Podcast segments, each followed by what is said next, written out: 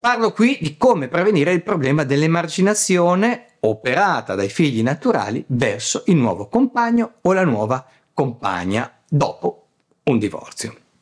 Nel video introduco anche un modello preso da una parte della psicologia che è la psicologia sociale e che si occupa appunto della persuasione. Questo modello di solito viene trovato molto utile dai miei assistiti perché è molto efficace nel saldare il rapporto nuovo partner vecchi figli, figli naturali. Messaggio per il nuovo partner. Potrai fare del tuo meglio, ma non potrai sostituirti al genitore naturale dei figli, a meno che i bimbi siano piccolissimi e l'altro genitore o l'altro genitore sia proprio assente, cioè morto oppure non si faccia mai vedere. In questo spezzone di film viene espresso bene il concetto. You know every story, every wound, every memory. Their whole life's happiness is wrapped up in you. Every single Qui la nuova compagna, la matrigna, per intenderci, Julia Roberts, parla alla madre naturale dei figli descrivendo proprio quello che la madre naturale rappresenta per la propria prole. Poi la notizia, a mio avviso fantastica, è quella che questi figli, anche dopo un divorzio, potranno avere tre persone che li amano e li aiuteranno nella loro crescita. Sono speranzosamente i genitori biologici e il terzo o la terza è appunto il nuovo partner. Bene, iniziamo. Eh, in un video precedente ho chiarito che se c'è un disaccordo su come affrontare le cose in famiglia, il genitore biologico dovrebbe essere la persona che prende la decisione finale su cosa fare con i figli. Non mi soffermo sui motivi perché li ho già detti in un altro video. Ci sarà poi un momento in cui il nuovo partner, in concerto con il genitore biologico, avrà più voce in capitolo e potrà esprimersi sul come disciplinare i comportamenti in casa. Detto questo, perché i figli accettino il nuovo partner serve un dialogo aperto e calibrato appunto a seconda dell'età.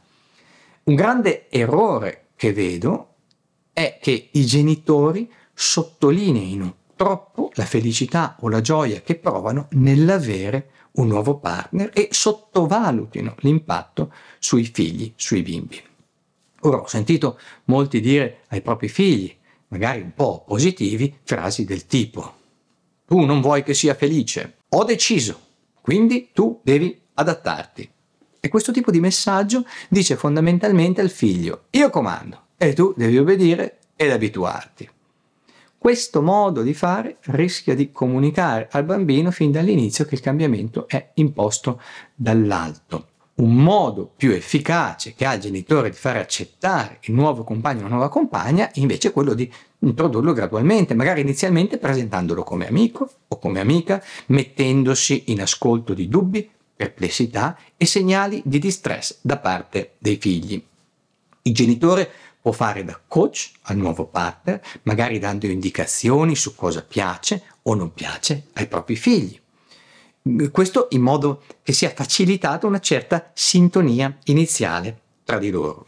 In un esempio, una coppia che ho seguito in fase di post-separazione, lei mi contatta chiedendo di aiutarla a far accettare il nuovo compagno da parte di sua figlia. La bambina, che era undicenne, sembrava proprio non sopportare il nuovo compagno. E nella fase di indagine ho scoperto che insomma, la personalità molto rigida e controllante di quest'uomo, eh, fai conto che faceva di lavoro il valutatore del rischio, del rischio infortuni in un'azienda metalmeccanica. Quindi il suo essere pignolo, allerta, allarmato, impaurito da tutti i rischi, lo portava a scontrarsi spesso con questa figlia preadolescente. Lavorando lavorando appunto in tre, ho chiesto alla madre di fare da coach e di indirizzare i comportamenti, le proposte e le iniziative del nuovo compagno, orientandole a cose che potevano fare piacere alla figlia. Da qui gli inviti a visitare per esempio il Caneva, che è un parco acquatico che abbiamo qui eh, in, in Nord Italia. Poi le proposte di passeggiate a cavallo, che piacevano tanto alla ragazza, hanno sciolto il ghiaccio che si era creato inizialmente tra lei e il nuovo compagno. In seguito, sempre gradualmente, sono state introdotte nuove regole che tuttavia inizialmente passavano dal genitore biologico, quindi dalla mamma anziché dal nuovo partner. Un piccolo modello in due punti che ho visto essere efficace prevede appunto un paio di fasi da percorrere per agevolare una relazione positiva con la prole del nuovo partner. I due step sono uno, quello della reciprocità, secondo, il fare piacere e farsi piacere. La reciprocità è quel fenomeno conosciuto in psicologia sociale come un grande motivatore che spinge le persone a reciprocare un comportamento. Al massimo cercati in internet il principio della reciprocità. In pratica la reciprocità stimola a ricambiare il gesto positivo di un'altra persona con un gesto altrettanto positivo. In questo caso quello che ho visto fare è un piccolo gesto di gentilezza, un ricordarsi una cosa che piace, al figlio della compagna, oppure anche un piccolo pensiero. Ecco, questi sono, sono gesti che fanno scattare la molla di questo fenomeno psicosociale, appunto, della reciprocità. Un esempio è quello di una signora che era fidanzata con un uomo da poco divorziato con due figli. E le cose all'inizio non sembravano andare bene. La nuova fidanzata di papà allora ha usato la reciprocità proponendosi di andare a portare uno dei figli la figlia, perché erano un figlio e una figlia, la figlia a danza. Lui era un imbianchino ed era incasinato con il lavoro, questi erano i tempi del 110% e non sarebbe riuscito a farlo, il papà naturale. Lei a questo punto, in occasione di una richiesta da parte della figlia, si è offerta di accompagnarla a scuola di danza e da lì le cose sono migliorate nettamente. Questa era la fase della, la fase della reciprocità.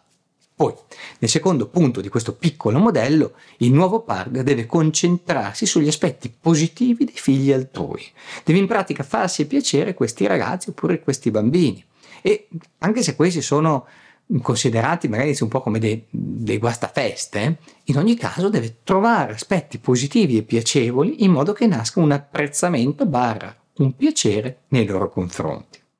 Una volta trovato un aspetto che genuinamente crede positivo, allora potrà, magari in modo delicato, sarà più facile che possa in modo delicato fare dei complimenti. Delicato vuol dire magari facendosi sentire mentre parla con terzi di quanto il figlio del nuovo compagno sia bravo a fare questa o quell'altra cosa.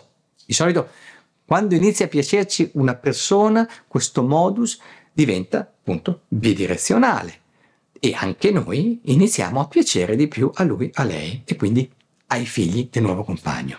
Poi, facendo capire con un complimento indiretto che stimiamo questo figlio, questa persona, nutriamo la crescita di un rapporto positivo con, con essa, con il figlio o con la figlia del compagno. Ancora, un altro caso esemplificativo dove il figlio, questo era il figlio di un avvocato che era un signore di 60 anni, molto serio, molto, molto rigido, ecco il figlio aveva dei problemi con la sua nuova compagna, sembrava che, sembrava che non la sopportasse. Nella seconda fase del modello, quella appunto del eh, farsi piacere, eh, lei parlando al telefono in auto ha portato il discorso su quanto fossero importanti le lingue al giorno d'oggi e ci ha infilato una frase del tipo, tipo Um, sì, sì, eh, so che è impossibile, ma conosco un caso di successo. Pensa, pensa che il figlio di Giovanni, papà del ragazzo, il nuovo compagno, è riuscito a prendere la certificazione di Cambridge in soli due mesi.